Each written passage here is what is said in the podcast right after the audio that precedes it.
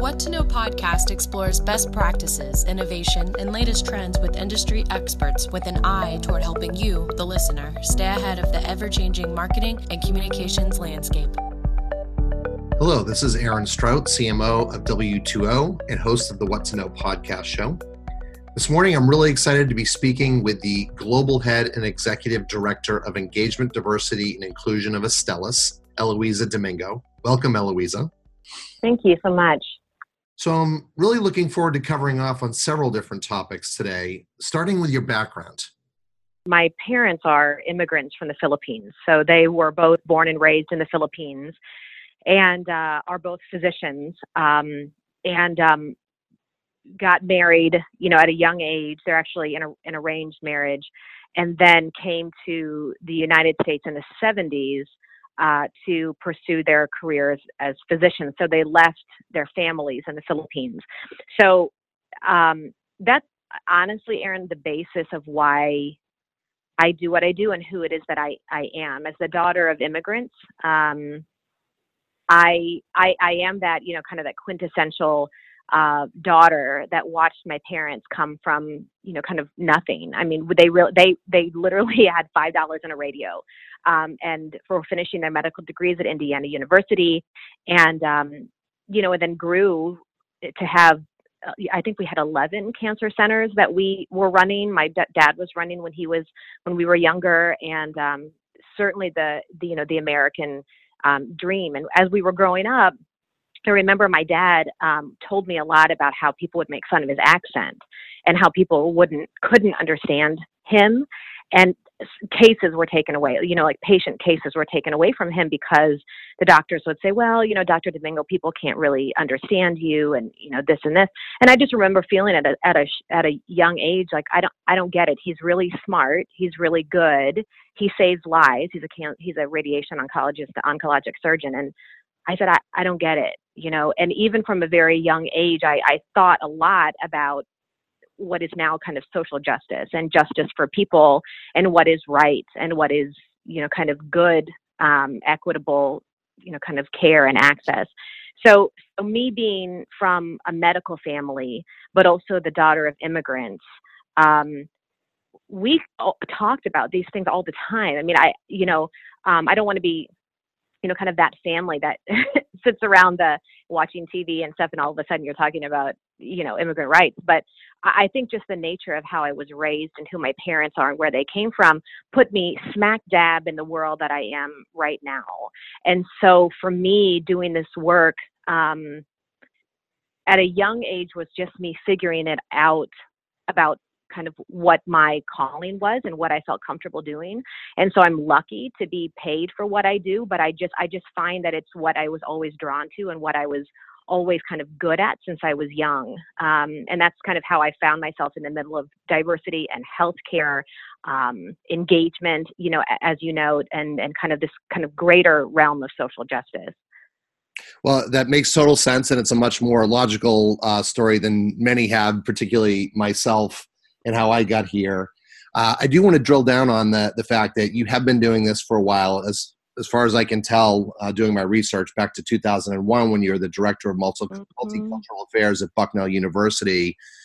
How different an environment was it then versus now? And and obviously there are some obvious changes that have been made, but I mean you were in sort of raw territory. I don't think there were very many, if any, people that played that role back then. At least none that were you know very public where now it seems like it's a much more um, forward facing position in a company.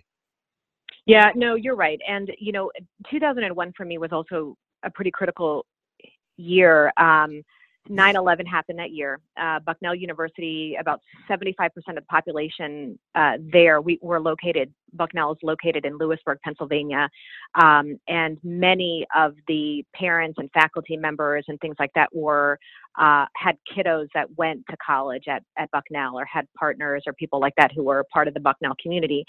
So when that occurred. Um, it was a big deal. You know, it, it impacted now my role as the director of multicultural affairs. I also ran the multicultural center there, was also a very um, big deal. But to your to your note, Aaron, what happened between then and now, this idea of you know 9/11 and terrorist attacks really kind of put the forefront of conversation around diversity um, at at a table.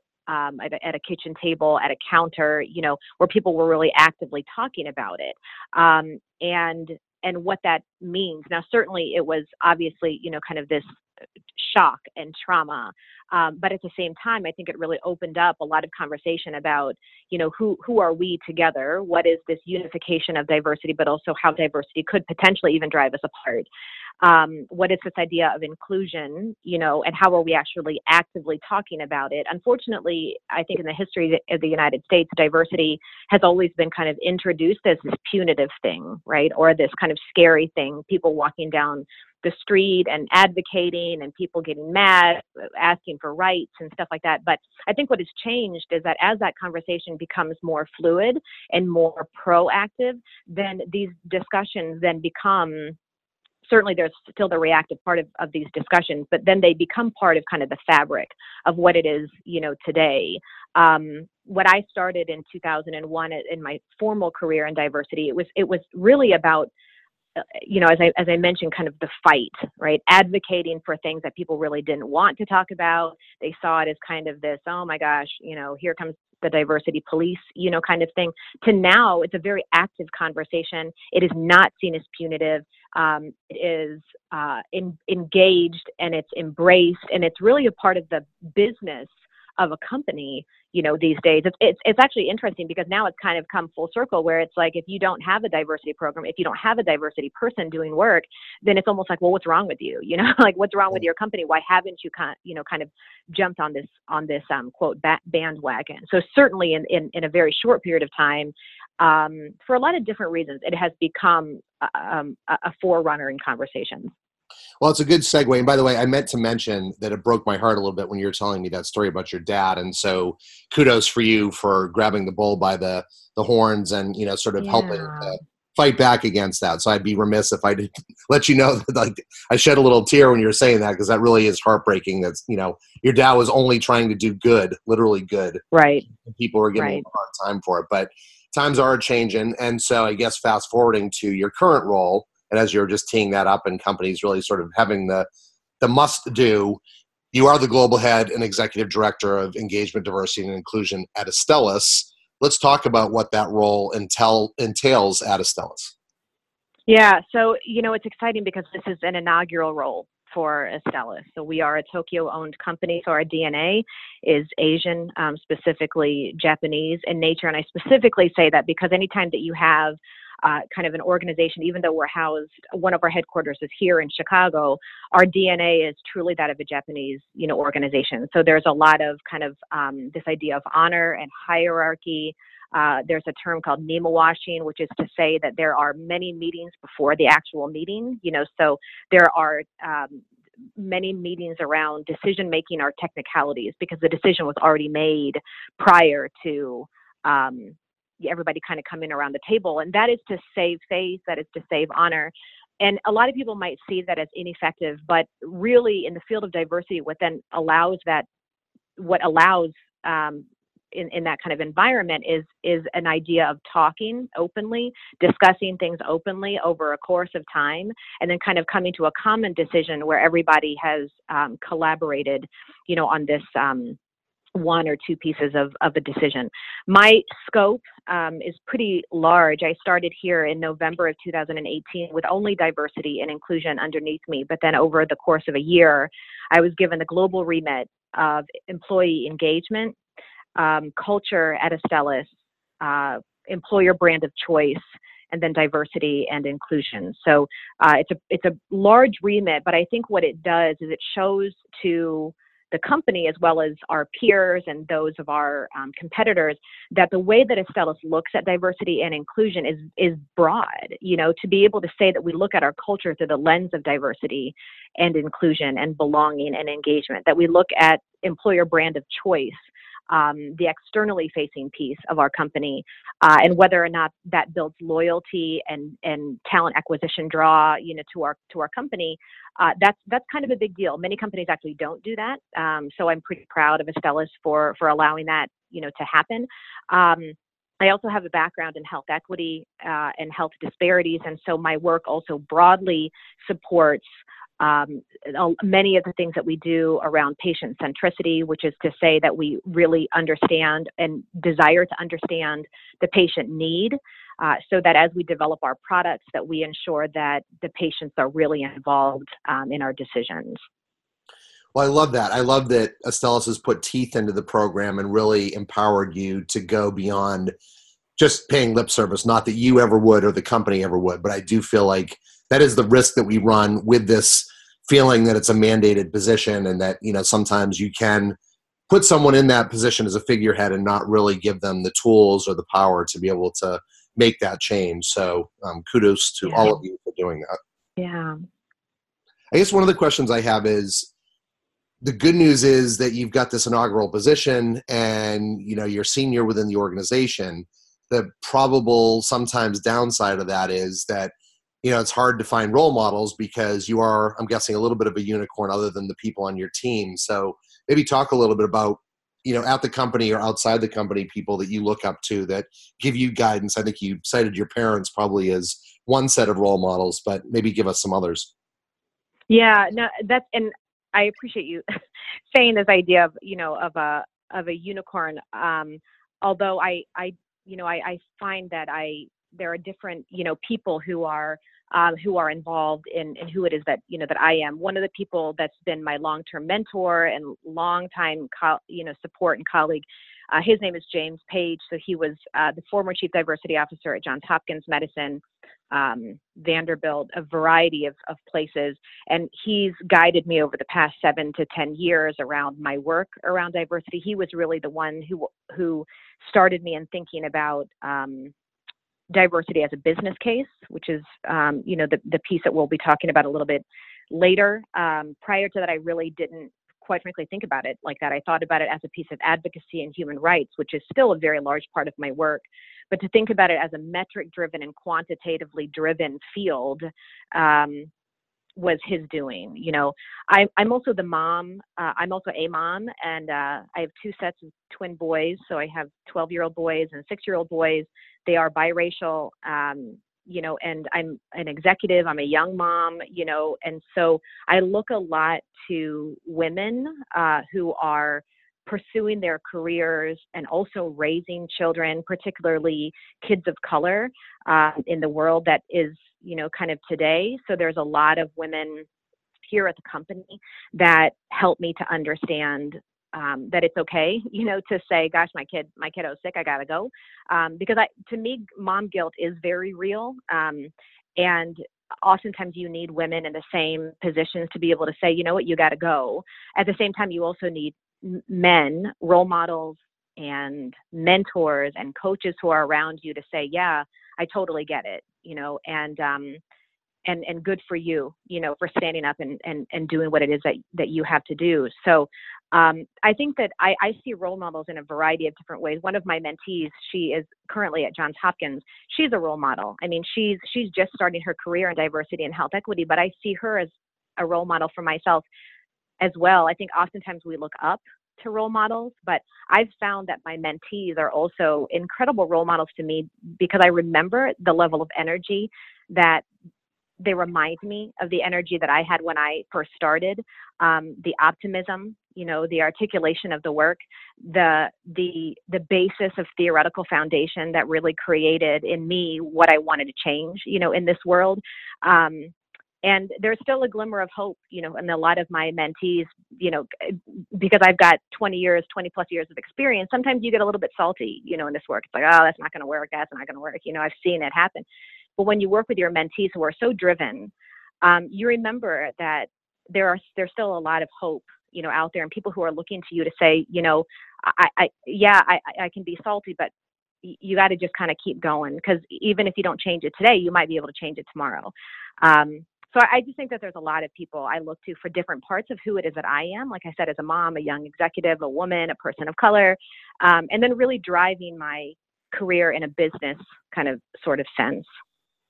Well, I like that answer, and I think it is. I, I had a chance to reflect recently on people that had inspired me and I look up to, and it really was a variety of different people for different reasons, right? Because you do sort of take a different part of that. Is that for healthcare companies, if you don't do this right, you put patients' risk, lives at risk. Um, if you don't, you know, kind of understand how culture um, plays into healthcare environments and healthcare and, and race and language and all these other stuff plays into uh, the patients within a healthcare setting, the business of healthcare then goes under a, a pretty massive risk.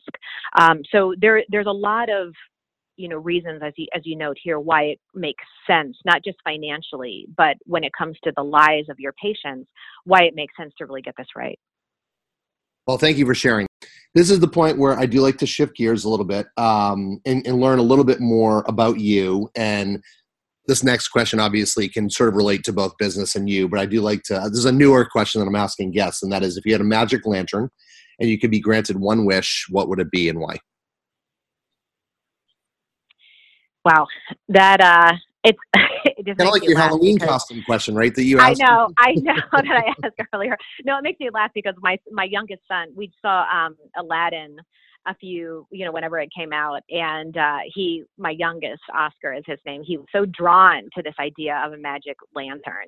And he asks me this all the time, Mommy, you know, if you could have three wishes, what would you wish for? Um, and I think, I think for me, I think it's also because I'm a mom. I, I really, it breaks my heart all the time when I see kiddos who don't have what they need. Um, you know, my my parents, uh, coming from the Philippines, we um, came from families who um, you know lived on the streets and uh, lived and, and begged for money um, and you know had had to mean, we, they didn't have water they drank coke you know uh, because it was the only bottled drink that they could get that wasn't contaminated um, and just eating very very very minimal just to get by you know and so that's where i come from and so when i think about my cousins and my you know my every when i go back there and i see kids who look like my kids, you know, who are on the street. I think a lot about, gosh, man, if I had a ma- magic lantern, I just rubbed it once and I could say, just kids all over the world just could have what they need care, support, food, um, health. Um, that's what I would do. That's what I would do. Um, and I, it might be romantic and overzealous, but I think as a mom, I, I feel so compelled um, to just make it okay, you know, for kids. No, it's it's a beautiful and selfless request, and uh, you know, I think in this day and age, with everything that we have going on there, we need more people like you that are willing to use their wishes for things like that. Um, tell us something about yourself that maybe people don't know that you'd be willing to share. Something about myself. Um, oh gosh. So I um, I am a dancer um, when I was my parents when they were growing up, they did um, they learned ballroom dancing, and so I danced with my parents all the time, and uh, my dad and I danced all the time. And so from from my, when I was young, I knew like I was like that kid you know, in fourth grade who knew like the tank, you know, like I knew every single ballroom dance. And it was just kind of this random, like, that's weird, Eloiza. Like, where, how in the world are you ever going to use that? And then I remember when I went to college, um, I, sh- I shifted my major uh, my junior year. And so I had to catch up um, credits. And, you know, like many college students do, they just find these very quick, you know, kind of classes that are very easy to take just to kind of fill electives. And so I took like ballroom dancing 101, 102, 103, 104. And so um, eventually they all came uh, back full circle and got me my helped me get my college degree uh, when I shifted my major. So that's something that um, even now I, I love dancing. I love that I have a background in, in ballroom dance, and it did help me get uh, get graduated in four and a half years.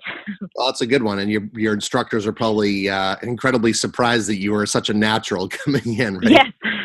yeah. Right. Well, I'll tell you one other use that you might get out of it is uh, there is this thing called cotillion, which I never grew up with, but we first discovered it when we were in Austin, Texas, and then headed out here. So with my son there, and then my daughter here, and it is this sort of manners and ballroom dancing and i actually got volunteered one night to dance with these 12 and 13 year old girls which i didn't mind but i felt bad for them because i know that yeah. a lot of do this so i could have used some of those ballroom dancing tips at that point Uh, yeah. Next question is I do like to help our guests uh, feed their brain. And so I always like to ask smart people what they're reading or something they've read recently that inspired them. Do you have any recommendations that you'd like to provide? Oh, gosh. You know, it's funny. I, someone just asked me this recently. I was on a plane and somebody uh, found out what I was doing. I was running to a keynote and they said, Oh my gosh, you know, what, what are you reading?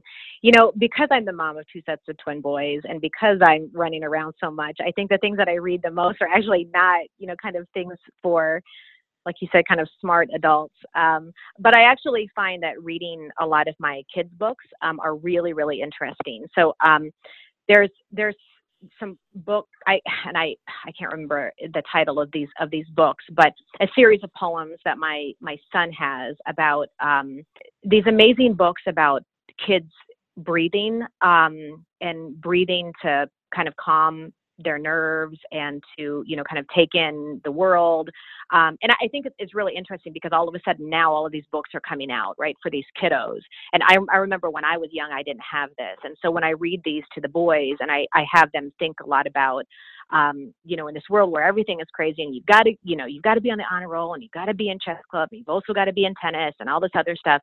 How are you just slowing down and kind of breathing?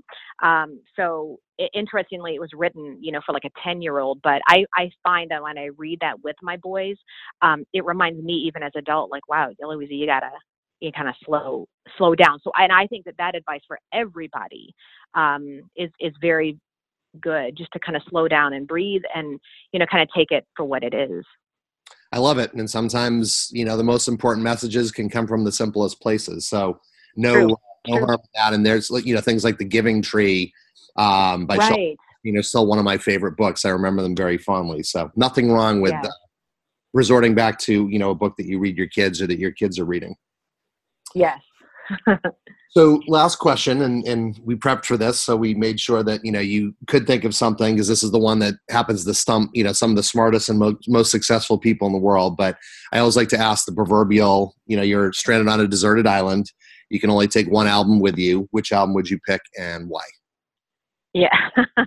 so you know, one of the things when my dad and mom were here, um, one of the things that, and I think this is kind of a quintessential maybe stereotypical thing that um, at least for me that immigrants did when they moved to, to, to america is they would kind of engross themselves into american culture. And one of the things that my mom and dad did because they were both dancers was listen to a lot of music. And one of the music i remember that one of the albums that my dad would play all the time um, was the carpenters.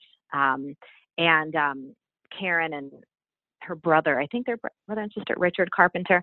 And uh, so I, I would always listen to that music. And I remember I can literally visually see it in our basement. My dad would put it on the stereo and um, he would just dance. And i just remember listening to you know that music and so if i was on a deserted island i think that that would just kind of give me peace and almost like that feeling of nostalgia like when everything was okay you know with the world and all you're doing is kind of you know watching your dad kind of dance in the basement and listening to music. So um yeah i think that uh, the carpenters album with them you know, like the like close to you is one of my favorite songs. We've only just begun that was one of my always also favorite songs. So that would be something i'd be interested in having with me. Well i think i've done this probably over 120 times and you're the first one to pick carpenters. I will tell you oh, my yeah. would be very pleased. My wife is a huge carpenters fan and you are right that oh, yeah. They are brother and sister um, so I, okay. I that choice that was a, a, good choice especially the nostalgia piece it's yeah. i think it's one that speaks to a lot of people um, with that, I will wrap us up. This has been a true joy. This is Aaron Strout, the CMO of W2O and the host of the What to Know podcast show. And we've just spent the last 30 ish minutes talking to Eloiza Domingo. Uh, she is the global head and executive director of engagement, diversity, and, uh, and inclusion at Estella. Sorry, that's a long title, and I'm a long title, yeah. Enough. But thank you so much for joining us. Absolutely. Thank you so much. Want more episodes of What to Know? We post a new episode every Thursday. Subscribe on iTunes, the podcast app, the Stitcher app, or Spotify, and view the podcast page at w2ogroup.com slash what to know.